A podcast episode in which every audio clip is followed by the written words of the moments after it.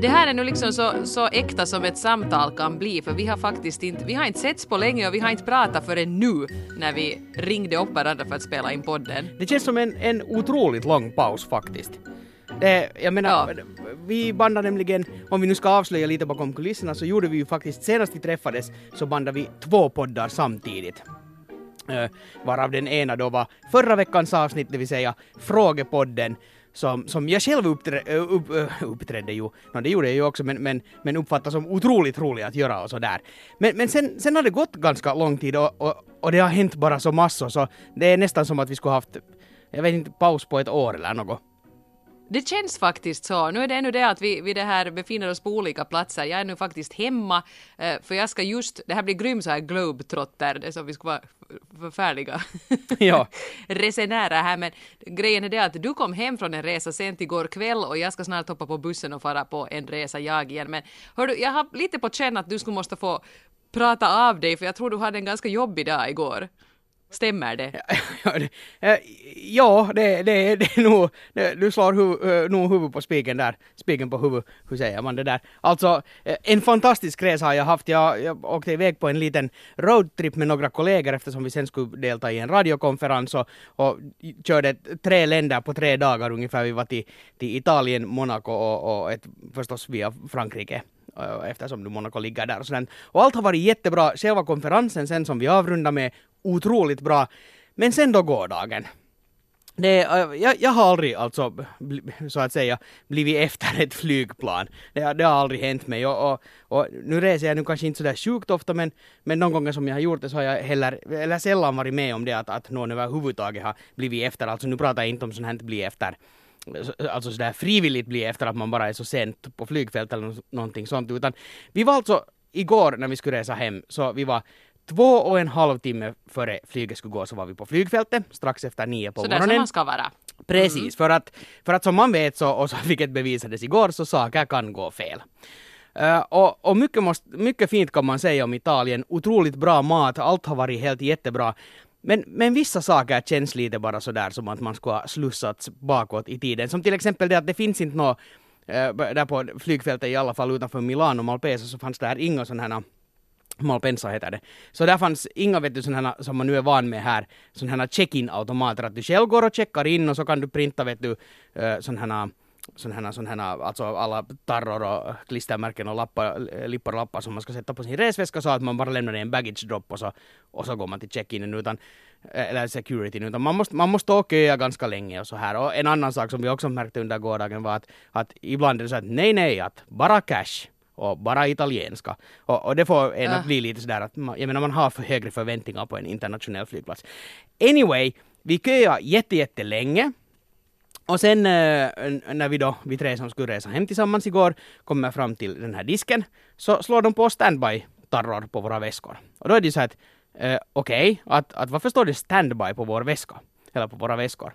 Och så, så konstaterar de att ja, ja, men att, att, att, att det, vi har eh, det där, jo, eh, det är ganska fullt det här planet, det är överbokat och det där, men, men ni, ni kommer nog att få åka, jag lovar att ni kommer att få åka, det här är bara nu därför att ni kommer att få veta era sittplatser sen där vid gaten.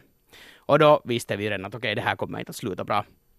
Ja, det båda inte gott. Nä. Nå, så rusar vi sen till den här gaten, för allt det här köande allt tog alltså jätte, jättelänge, för att vara säkert där när den första i personalen kommer liksom till den här gaten, så att vi får våra sittplatser. Och sen, sen står vi där, och sen börjar de titta, oj, oj, nej, nej, att det är overbooked, att vi, kan, vi måste nu se, vi måste nu se, aj, aj, aj, oj, oj, oj. Och sen sakta men säkert så ser vi ett helt plan fyllas. Så står vi tre kvar där, och så säger de, ja, det finns en plats, och ni är tre, vem tar den? Och Aha. så en av oss tre fick åka och, och två blev då kvar. Och Hur avgjorde ni det? eh, ska vi säga att det var, det var damen i sällskapet. Armbrytning. Ja, det var damen i Aha. sällskapet som ville åka för att, för att få komma hem till sitt barn. Okej. Eh, Men det var ju, det var galant av er. Ja, no, det tycker jag också lite faktiskt. Men jag menar, vet du, det, det, det, det är nu som det är. Men sen, sen det där så, så, sen var det ju då inte bara så där att sätta sig ner och vänta på, på följande plan som skulle gå då istället för 11.20 så gick det då 18.50 lokaltid. Ganska stort gap där. Det var inte bara att sätta sig ner där fast gaten och så där skulle vara densamma utan, utan det där utan vi måste alltså gå och hämta vårt bagage igen och sen checka in det på nytt och gå via securityn på nytt. Och det kan man ju tycka också att, att det är ju inte så jättestort problem. Eh, Men sen är det ju det att, att den här incheckningen börjar då typ två och en halv timme före.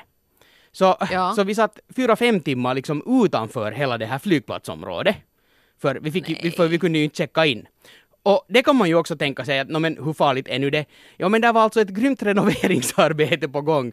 Så vi satt i det värsta oljudet, vet du, sån här hackande på metall och skramlande och skärande och sågande och, och bankande i ungefär en fyra, fem timmar. Nå, vi får faktiskt alltså Åh. lite kompensation för att, för att, för att vi blev utanför. Um, bland annat så fick vi sådana här matbiljetter. Och vet du att man får gå och äta en lunch. Ja. Och tänkte att men det här blir ju bra, att, att då får vi åtminstone någon mat i oss. Uh, men sen var det ju inte sådär att man gick till den där restaurangen som, som det, var man får maten och beställer vad som helst, utan, utan det fanns två rätter. Uh, rice with vegetables eller, eller pizza margarita. Och då så att, come on! Vi har kommit... Vi har satsat på vegetarisk kost där. Ja, liksom. ja, vet du, jag har stigit upp sex i morse för att börja packa och tagit mig i god tid till flygplatsen. Jag ska sitta hela dagen utanför liksom själva eh, det där incheckningsområdet och vänta och hela dagen och liksom ris och grönsaker. Kom igen. Men vi tog pizza och pizzan var jättegod faktiskt. Så att, Nåja. sådär. Men nu är jag ju då liksom ganska trött och, och, och det där Eh, man, eh, det var ju inte den här avslutningen man ville ha på en jättebra resa, men det måste jag säga, resan var så pass super att, att det där att att nu så här i efterhand, nu är jag tillbaka här på jobbet och är tillbaka i vardagsrutinerna och, och jag menar, en sån, där, en sån där dag glömmer man ganska snabbt också. ja, men de är nog ganska, mm, ganska asiga medan de pågår. Och, och på något sätt märkte jag redan när vi stod alltså första gången och köa till att checka in, så det där att att det att man redan stod och och köa i en jätte, jättelång kö, så det där så, så funderar bara att okej, att jag, är, jag är inte mera skapt för att stå och köa, för man är så van att, att man checkar in hemma på förhand och så går man bara och lämnar bagage. Vet du, att, att man, man gör det mesta själv och, och, och, Ja. och det allt rullar på ganska bra.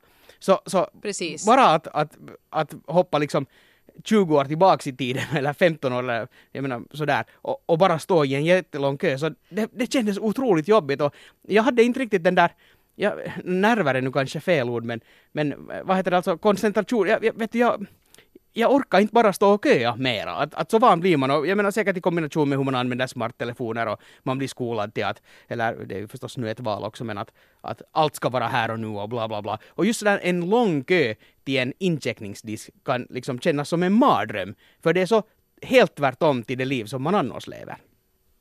Mm. Jag har varit med om en sån kaosresa en gång och det var ju förstås vår bröllopsresa när man ville att allt skulle gå jättefint. Givetvis. Och vi skulle fara till, vi skulle fara till Kairo det var strul liksom i bägge riktningarna. Det var sån dimma i Frankfurt var vi skulle byta plan. Så det där, eh, vi, vi missade vårt plan. Det var ganska långt, det var liksom flera timmar sån här övergångstid. Men det tog sån tid innan vi fick landa till Frankfurt på grund av den där dimman så Kairoplanet hade hunnit fara. Och de sa att, "Nå, men att ni får fara imorgon. Jag var så att här, vi, har, vi åkte på en ganska kort resa för vi hade en, en ettåring hemma så vi ville liksom inte vara borta så Nej. länge. Så vi skulle bara vara tre nätter på bröllopsresa så liksom en natt var värdefull. Och det där, nå, vi lekte nu liksom eh, Amazing Race där och sprang omkring och jag, jag, jag fick, vi kom nog fram liksom och vi kom nog hem också med ungefär plan som det var meningen men jag fick nog ställa till med världens dramashow och gråta lille skuttårar och, och klösa mig i urringningen och skrika att det är vår honeymoon och vi har ett sjukt barn där hemma. Ja, ja, ja. och så här men jag tror att min, min nyblivna man tyckte det var lite genant men hej, vi kom fram, vi kom dit och vi kom hem igen så han ska inte gnälla. Men det där med Italien, alltså vad är det med dem? För jag har också varit med om det en gång att jag och mina föräldrar skulle flyga hem från Rom och då var det också en sån här, det var nu före de här incheckningsautomaternas tid, men i alla fall de finländska turisterna köade och snällt och prydligt som, som vi nu brukar göra till den där incheckningsdisken och insåg att alla hade fått platser bakom varandra istället för bredvid Jättekiva. varandra. Vilket ju är helt absurt. Också vet du barnfamiljer, treåringen sitter här och mamma sen på rad två och pappa på rad tre. Så det ledde ju sen till det att de praktiska finnarna började på planen liksom möbla om så att alla fick sitta rätt. Ja. Det var någon som tog liksom tag i saken och börja. Om du sitter där och du sitter där och så, så var alla ganska glada och nöjda. Men vi var så här att what's up med det här nu? italiensk incheckningstant. Varför har ni gjort så här? Och sen, sen också, vad heter det, överhuvudtaget så just som du sa att vi finländare, vi köar ändå ganska snällt och vi är ganska sådär systematiserade. Om det är så att, att man ska gå en sån där viss ringelgång för att komma fram till securityn, alltså du vet de här som man ringlar sig igenom för att dra ut på det här att alla... Så där zigzag, Exakt ja. det. Så, så, så finns det ja, sådana som kommer från sådana kulturer var man skiter blankt i det här och så, och så bara går Ja. man sin väg. Och, och, och man, blir- jag- blir åtminstone ganska störd på sånt för, för ändå så Ja. pass van att är det en kö så är det en kö. Och det märkte jag också där vid den där gaten för, för vi var ju inte alltså de enda som var i fara att bli utanför. Och folk drog nog vet du, de, det ena kortet efter det andra bara för att försäkra sig att, äh, att komma ombord. Äh, Det som ju är liksom lite märkligt är ju det här med att, och jag antar att det är risk som flyg, en risk som flygbolaget tar, att, att man faktiskt säljer för mycket biljetter till ett flyg och räknar med att, att man kan flytta någon sen till senare eller någonting sånt. Och, och det känns lite fel när man har bokat sitt flyg månader i förväg och fått det bekräftat. Exakt, ja. Att, att liksom, no, men jag menar, därför kompenserar de ju sen. Men, men, men i alla fall, alltså det, det, det, det känns ganska orättvist om jag ska vara helt ärlig. Men jag måste ändå säga om din resa att det har varit lite komiskt det här för eh, det, var ju, det var ju ett lite ovanligt format just som du sa det här att det var liksom en, en i princip en semesterresa som övergick i arbetsresa. Precis. Och du har ju då lagt ut lite bilder där från din framfart och, och så märkte jag att det var en del som liksom inte riktigt hade koll på det här konceptet som du var på. Och, och det börjar ju liksom då med att du var i Monaco och du har bara nästan fotat dig själv, eller du har inte fotat andra människor just där i början av resan. Nej. Och det såg väldigt romantiskt ut alltså. Här står jag vid havet, nu ska jag gå på kasino och så hade du dessutom födelse där så du hade en jättefin frukost som du åt där och, Ja, alltså, och tog bilder på det där. Folk har ju trott att jag har fyllt 40. För att, Ja. för att det har, vet du, att det, det har varit en så, det har sett ut som en sån här resa som man bara gör när man fyller jämnt och Ja. stort. Och framförallt har ju folk trott att du är, du är där med din sambo eller på, med din älskarinna eller någonting, att du är på en sån här romantisk resa. Men det syntes inga, inga andra människor där så, så det verkligen känns lite sådär som att det, det är lite sådär privat nu det här vem du är ute och reser med. Så det kanske har varit lite sådär oklart. Men sen dök det ju faktiskt upp en person i bakgrunden på en av dina bilder. Janne Grönros! Jo, nu, nu, nu har ju folk... Den hemliga, den hemliga älskaren. Och det är så jag tycker att det är lite roligt för nu har ju den där första bilden var någon, var han, han fotobombade en selfie som jag tog uh, utanför eh, den här La Scala-teatern i, i Milano. Och det, det var liksom i Milano sen som, som hela den här resan avslutades, var konferensen var så här. Och han skulle också vara där. Så han var ju alltså inte med på den här första delen av resan. Han är, Nej, nej. Men, men jag menar det är just precis så som du i det reagerar, att det är det som folk tror att han har varit. Ja, precis, ja. Så det, det är med honom du har stått vid havet och, och med honom du har ätit födelsedagsfrukost. Vet du, jag, jag, jag, jag, jag har stått vid ha- Vad säger, vad säger nu Hegge och Krista om det här? Ja, precis. Det där, men, men, jag, jag har stått vid havet med frusiga fransmän och italienare, det är vad jag har gjort. För det är ju helt absurt när man kommer härifrån och så är det liksom jättevarmt och så står man på stranden i t-skjorta och äter glass och sen har man folk i stopparock bredvid som är sådär, vad gör ni idioter, det är vinter, ni fryser ju ihjäl. Så att det där. ja, ja. mm, ja. ja. ja. Ja, det, ja, det blev, det, det- blev en intressant bild. Ja, nej, men det hör du skönt att du är hemma i Ja, alla fall. faktiskt, för att jag, faktiskt. jag menar, jag är ju inte hemma, jag ska fara till Istanbul här om några timmar. Så, så det, det blir liksom ganska tvära, tvära ryck. Men hur är det annars? Du sa ju faktiskt nu innan du får att du kände dig lite stressad och jag tror ju att den där gårdagen gjorde ju kanske nu inte någon susen för, för den grejen. Men annars då, har du klarat av att koppla av? Ja, absolut. Det så tog jag ju liksom först semester så att jag var, jag var alltså helt hemma hemma och höll på med allt från att vet du, fixa, börja fixa ved för nästa vinter och, och, och bara vara och så här. Sen åkte jag iväg på den här, på den här lilla roadtrippen som vi gjorde och, och det som är att när man ändå far någonstans så att jo, jag menar nät, nu är det ju tillgängligt ändå sådär.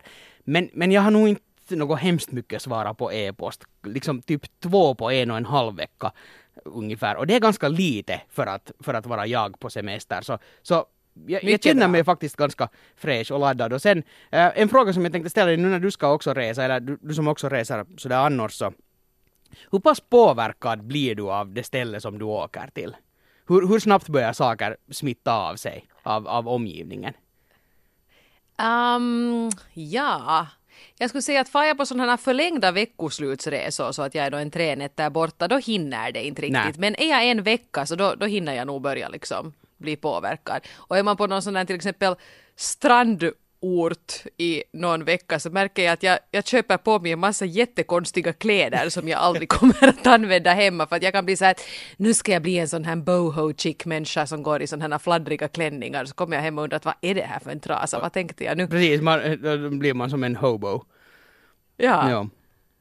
Men det där, men just när du nämner kläder, no, dels en sak som jag märkte här med mitt resällskap, att, att eftersom vi ändå var ganska mycket i Italien så, så i något skede så, fast man sa helt saker på svenska så började den här melodin börja lite smitta av sig på något sätt. och det, det var liksom bara helt jätte, jätteabsurt. Nej men jag ska bara gå via hotellrummet. Det blev liksom något sånt där jätteunderligt. Men, men en sak som smittade av sig, Milano det är ju ändå förknippat med mode ganska mycket. Oh ja. Uh, jag är inte så väldigt förknippad med mode, om jag nu ska vara helt ärlig. Och i, no, i, i något, något skede så märkte, kände jag mig bara så att när man gick bland dem, alltså italienare överlag, de, de satsar så otroligt mycket på kläder och skor och, och hur de ser ut och så här. Så jag gick omkring där bland alla italienare i, i en massa olika butiker och så här och jag började nog känna mig som världens värsta spurgo. Att det liksom smittade av sig det här att okej, okay, att jag är så liksom underdressed för att vara i det här landet på något sätt. Och, men, men sen fick det mig också att liksom uh, det där, hur de säljer kläder i sina butiker, uh, för klädbutiker finns det hur mycket som helst. Så det började också lite smitta av sig att jag blev nästan lite sådär intresserad av att fundera, okej okay, men att, att om jag skulle börja köpa kläder, oj vad har de här då, att är det här någonting, att, att det där på, det, det, jag vet inte, att, det var nog inte som liksom att, att det skulle vara i grupptryck eller en press eller någonting, men bara för att man var där och det fanns så mycket kläder och det handlade så mycket om, om utseende, så, så började jag själv också fokusera på det. Inte nödvändigtvis sådär helt ur ett dåligt perspektiv, men, men jag vet inte, det var någon sån här någon sorts klädintresse som väcktes. Så det, det, var, det var hemskt, hemskt underligt. Det hade jag nog inte sett komma. För ofta, jag menar jag klär nu mig som den jag är och som jag är så här, men det satt det hemskt illa i Italien, men, men samtidigt så det kändes liksom fräscht med hur de sålde sina kläder där på något sätt. Ja, och man kan tänka sig, eller jag har faktiskt inte varit i Milano, men jag har varit annanstans i Italien, att att när man får den där känslan av att här skulle man kunna hitta väldigt speciella plagg som är väldigt jag, mm. om jag skulle liksom lite gräva runt det. Det är ju inte så där man går in på Dolce och Gabbana och kommer ut med någon powersuit, men liksom uh, att, att man skulle kunna hitta sånt här som faktiskt funkar väldigt bra och kanske kunna utarbeta en väldigt personlig stil med det där italienska modet. Absolut, och sen att den där liksom priserna också, att du, du får liksom saker för, för 10 euro eller du får för 10 000 euro, så är det allt däremellan. Att, att, Exakt. att, att det, det känns som ett, ett liksom betydligt större utbud än här. Och. Ja, vi ska nu se, hör du, i, i, enligt uh, statistiken så vinner ju Italien Eurovisionen i år. Mm, så är det. Så det där, då får vi få dit och shoppa kläder då nästa år. ja men, men sen kommer ju hela den här problematiken att, att därför börjar jag ju inte shoppa kläder för att eftersom jag inte har varit intresserad av att, eller, eller liksom på det sättet, någon säkert en osäkerhet också i att, att hur, hur, hur, hur fan ska jag klä mig för att det ska passa mig och för att det ska sitta bra. Så, så man kan inte liksom börja freestyla heller och köpa loss, utan man vill ju ha någonting. Du borde ha, du borde ha med vår härliga stylist Taina som brukar hitta jättefina kläder åt oss när vi ska vara på TV. Precis, alltså om, om jag vill börja fundera på att jag har snygga kläder så, så måste, det, är no, det är något som man måste lära sig tror jag.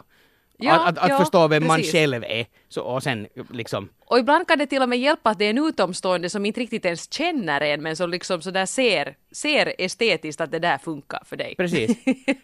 det, det här är modepodden, det var, det var oväntat.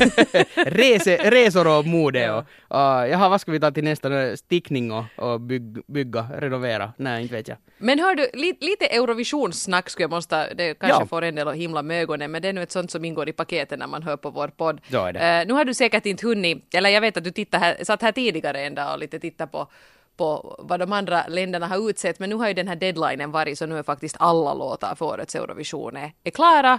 Och jag tycker också att alla videor har publicerats. Så jag satt lite här och botaniserade. Jag kan inte sätta nu faktiskt huvud i pant på att jag har hört alla låtar ännu, men jag har nog absolut hört de flesta.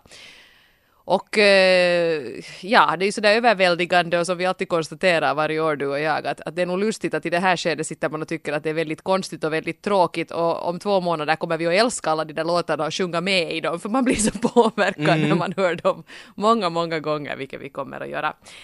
Men det där, eh, och, och Måns Zelmerlöw vann ju Melodifestivalen. Och det var ju ganska men... förväntat, okej okay, det var lite apkaos och så här men det var nog tidernas no-brainer att han skulle göra ja. det. Den, liksom, inte, ens, inte ens när Loreen vann var det så där klart Mm. Att, att, för inte ens hon var så överlägsen då, för att folk tyckte då, om du minns, att, att hon är nog lite konstig, hon har nog lite lång pannlugg och hon är lite aggressiv på scen och kan man nu faktiskt liksom rösta på det här och så var där nu någon Danny Saucedo som kom väldigt nära. Det var liksom inte en jordskredsseger då när Loreen vann heller, men nu var det ju liksom helt, Nu- helt, helt, helt. Hela numret och allt, Avgjort. hela paketet så färdigt att det är bara att, jag menar bara att paket, sätta in i ett kuvert och skicka till Wien. Det är liksom, Ja, precis. Och, och välförtjänt. Och så tycker jag lite komiskt den här finlandssvenska viljan att absolut vilja jämföra Måns Zelmerlöw med Pertti Kurikan nimipäivät. Och det är ju bara så totalt, Ja.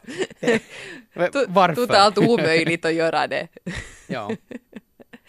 Nej, inte vet jag. Alltså jag skulle säga att min fingertoppskänsla nu av att lite ha lyssnat runt på vad resten av Europa skickar, så jag menar han har helt goda chanser att, att vinna hela, hela grejen. Ja, För absolut. det är en låt som man liksom greppar genast och jag har inte hört så många andra sådana låtar bland det som har skickats in. Men det som jag skulle säga jag tycker lite, just åren efter att Loreen hade vunnit så var det ju, det gick ju lite en sån här trend i det här med att man märkte att det dök upp ganska mycket sådana här, ja, dramatiska eh, kvinnliga solister med väldigt så här teatraliska kläder. Att det blev liksom en sån här trend i det där Precis. att de där kopiorna lät inte dröja på sig fast de var ju alla ganska långt ifrån originalet. Och, och nu i år hade ju liksom, det går ju inte att kopiera Conchita utan att det blir jättegenomskinligt. Exakt. Jag menar man kan inte ha en, en kvinna i skägg nu. Man kan inte skicka det, det blir för tydligt att man har försökt Ni- kopiera. Så därför har jag märkt att i år har man istället kopierat förra årets två år. Alltså Nederländernas Ilse och Weilon och deras Mm. duo. Men det passar... Och nu har både... Ja, Ja, säg bara. nej, fortsätt. Nej, jag, jag skulle bara säga det att, att det, vilket passar hemskt bra i den här en jättestor musiktrend som är just nu med att det är mer liksom så här akustisk musik och det, det är liksom eh, så där autentiskt och, och, och, och mindre maskinellt på något sätt som, som, som det kommer allt starkare hela tiden så, så det passar ganska bra ännu in i den trenden. Ja, precis. Och jag tror att det var ju just den trenden som, som ledde till att de placerade sig så högt med Absolut. sådär ett ganska otypiskt Eurovisionsnummer. Att det var sådär, det var, det, det, det var tänkte säga att det var lite ekobidrag, men jag, jag menar det här avskalade och akustiska Ja. och enkla, men intensiva och liksom artistiska. Så det var liksom det som slog igenom. Men nu skickar ju liksom både Norge och Estland likadana bidrag. Ja. kvinna, man, akustiskt, lite, lite countrystuk till och med om man, om man är på det humöret. Och, och liksom en sån här, till och med Norges liksom scenshow, hur de rörde sig runt varandra på scenen. Det var liksom så uppenbart att de hade inspirerats av det där fjolårsnumret. Så det är lite komiskt när det går sådana här trender i Eurovisionslåtarna. Och vilket gör det, jag menar det blir, det blir svårare för de här att vinna. I, i, om någon av de här låtarna då faktiskt, är, alltså av de här som är likadana, är jätte, jätte, jättemycket bättre än de andra, så då är det inte ett problem. Men sen om de är sådär, ja, ganska jämna och nästan lite svårt att välja vilken man nu egentligen tycker bra om, så, så då, då minskar ju nog den där, den där vinstchansen något helt otroligt. Samtidigt, det här gör ju, det här bara gott för, för Måns och för Pertti Kurkanimi-päivät som, som jag menar nu då sticker ut och, och, och det är alltid en bra sak. Sen hur långt det exakt tar sig är en annan sak, men, men i alla fall. Absolut. Ja. Nej, det, det, blir, det är nog intressant att se, men det som jag lite blir förvånad över är att varför är så många europeiska länder så fast i det här att man ska skicka den, eh, typ den vackraste människan man hittar och att den sjunger en ballad. Det har inte funkat på jättelänge. Nej, det alltså. känns nog otroligt förlegat. Ja. Ja, jag, Det, alltså jag kommer inte ens på, jag menar jo, liksom Emily de Forest, det, men det var inte en ballad. nej. Och, liksom det, och, och inte Lena, nej, det, Ja, jag liksom, tänkte det, skulle det inte inte, just ballader. jag tänkte att du skulle säga att och inte var hon vacker heller, men, men, men det var hon ju visst. det. Men, No, visst var hon vacker. Men- men- men inte var hon alltså, heller en sån här ballad vann, är det alltså Dima Bilan som vann senast med en ballad-ballad? Ja. Jag tror det. det, det, ja, så börjar det väl nog vara. Och, nej, no, det är Ja. alltid så svårt att säga vad är nu sen en ballad. Men det där, men, men, Det- men, no, det men, men om vi nu pratar riktigt så här klockrena ballader så. Ja, och det finns många av dem med i år. Oj, nej. Och, och de blir lite... Det är svårt att liksom urskilja de som är bra bland de som är mediokra när de är för många till antalet. Mm. Alltså balladtunga år i Eurovisionen, det hör inte till mina favoriter det, det är bara så för att, att, att det blir för mycket av det goda. Nej men alltså jag menar den här, den här det bäst är det när det är en så brokig blandning som möjligt och så roligt och underhållande. Och, och jo, de här balladnumren, mm, de, de, många av dem är jätte, jätte snyggt gjorda och, och, och dramatiserade och så här. Men, men jag hoppas att man lyckas nu också med den biten, för sen om du har liksom tusen ballader så ändå alla lyckas inte med sitt nummer. Och, och då blir Nej. det då den här kissi och smörgåspausen. Och, och, No det blir ju det. Och, och de här balladmänniskorna har ju nu de senaste åren också varit de som har måste hitta på någon gimmick. Man måste ha liksom en naken karl som springer i ett hamsterhjul eller Ja. en trapetskonstnär eller någon som åker rullskridskor i bakgrunden. Liksom man måste ha någonting annat som händer för att den där balla- balladen i sig liksom inte tänks eh, räcka till. Och, och så var det ju med Dima Bilan också. Han hade ju både fiolinspelare och konstskridskoåkare i, i bakgrunden så att nu är det ju, ja, de, de håller liksom inte riktigt måttet i sig och det är ju, det är ju lite dabbigt. Det som ändå är bra så är att, att och som har varit en jättestark utveckling under Eurovisionen nu om man nu tittar kanske, no, vad ska vi säga, fast tio år bakåt. Uh, hur, hur det här just scenanvändande och nu tänker jag på, på scenens grafik och färger och sånt, så det utvecklas hela tiden och ger nya möjligheter. Och, vilket gör att, att och, och också hur, hur man kan göra kameraarbete med, med robotkameror och förprogrammerat och det ena och det andra. Så, så det kan göra att, att, att ett jätte, jätte i sig stillsamt nummer, var någon bara står vid en mikrofon och sjunger, kan bli otroligt dramatiskt för att man gör det med kameravinklar och man gör det med ljussättning och man gör det med grafik och sånt här. Så, så jag hoppas att, att de som gör showen också är där och liksom och hjälper till eh, till alla de här numren så att, så att det blir så bra som möjligt. Länderna har ju nog förstås väl det här grundansvaret för att se till hur numret ser ut, så är det ju. Men, eh, men ja, Måns Zelmerlöw, när han uppträder nu sen i, i Wien, så, så han kommer ju nog, han har redan lagt ribban jätte, jättehögt för hur ett nummer ska se ut. Och de, de ska väl gå in för att, att ännu liksom pimpa upp det lite, så- lite så att det där, det, det, det, nummermässigt har jag svårt att se vad som skulle kunna slå det. Men jag menar, jag blir gärna positivt överraskad. Ja, det ska bli spännande. Det är alltid så roligt det här skedet där man inte riktigt vet. Och sen faller pusselbitarna på plats först när man ser. Jag menar ett bra exempel är just Ilse och Weilon för Nederländerna i fjol. Vi tyckte ju genast om låten men tänkte att kommer det här nu att klara sig. Men sen hade de ju gjort ett liksom så spännande nummer Ja. av det fast de båda stod prickstilla. Det handlar bara om kamerakontakt Ja. och närvaro. Och då liksom lyftes den till oerhörda höjder, den där, den där låten. Så det, det är alltid kul att se det där sen när det händer. Också med Conchita, inte var hon på något sätt på toppen av de här eh, spelbolagens listor Nej. eh, inför Eurovisionen i fjol. Att det var i och med semifinalen som hon sköt upp som en projektil och För- sen, för det- sen hände det grejer. För det, det, jag menar där på tal om dramatisk grafik och hur det gjordes och allt sånt. Och, och därför är det så roligt för det, när folk säger att ja men att är det här nu en Eurovisionslåt och ska nu sån här tävla och, och varför är den där människan där att, att en del tycker att det är sångtävling, alltså sångtekniktävling, andra tycker att det är ju en låtskrivartävling, många tycker att det är en blandning av alltihopa och det är ju en blandning av alltihopa. Det är också ett, ett sätt att visa att hur snygg TV man kan göra och, och att försöka toppa det varje år. Och, och jag menar, det, liksom un, ett underhållningskoncept som man försöker för, förfina och modernisera och göra på nytt varje år. Så, så, så det, är ju, det är ju bara en bra sak alltså, sådär. No, så ur ur. TV-tittarens perspektiv. Ja, absolut. Oj, oj, oj, oj, oj. Varför, varför far man utomlands när det är så här fint väder här hemma förresten? Jag börjar riktigt undra. Det ska vara ganska dåligt väder i Istanbul. Ah, ja. Typiskt. Hej, men det blir lite farligt det där sen om vi ska till Wien, om vi också blir sådär att vi börjar liksom anamma språket. men inte sådär på riktigt. ja, eh, ja. Vi måste vara försiktiga att vi ändå liksom låter någorlunda normala, att det inte blir sådär Hitler blir arg. Men, men, ja precis. Men, men jag, alltså jag tror att risken är mindre, för just eh, italienskan, när den, den har en, en så tydlig melodi som man blir så här. I och för sig så, vi satt sista kvällen, vi hade jätte, jätteroligt, satt vi på ett, på ett café och så eller vi var först att äta och så gick vi någon annanstans och, och så här och, och så började vi tycka att det var jätteroligt nu att försöka leka att man talar äh, italienska och den där servitrisen, hon skrattade en stund. Sen bara försvann hon och sen, sen, sen, sen såg vi inte någon servitör eller servitris på jätte, jättelänge och sen när en av oss gick in och frågade att, och, och skulle betala och så här och, och frågade hej, att, att, hur den här servitrisen, att vad hände så chille efter Så hon fick väl i nerverna och, och gick hem till jobbiga finska turister som tycker att det är jätteroligt med italienska. Så att ja, no, vi, vi har inte varit elaka, vi har inte betett oss illa, det hävdar jag i alla fall. Och, och inte gjort bort oss. Men, men när man har jätteroligt vet du, och kommer in i en sån här mode att man man, man, man är lite skämtsam så här så, så ja, no, stackars servitörer och servitriser, för de har ändå sitt allt. Det är ju det. Är ju det. Man, man är ju inte där Och och, nu vet man ju hur... Jag har lite störningar här i min bandspelare, du får ta bort det sen. Jag måste försöka... Hur ska jag komma långt från min telefon nu här? Det går ju inte. Nej, det kan vara lite utmanande. Sådär kanske. Nu vet man ju hur hilariöst det är när någon rikssvenska ska prata finlandssvenska också. Tyck- Ha, ha, ha. Man tycker bara att det är superdumt. Ja. Och sen gör man själv samma sak. ja. Men, så är det. Men sen har jag nog eh, det där, det, det är ännu en italiensk kulturgrej bara som jag kommer att tänka på. Eh, Just det här med, med cash och kort. eh, Det, dels så bodde vi i Chinatown, det finns en jättestor Chinatown med över 20 000 eh, kineser i det där, i Milano.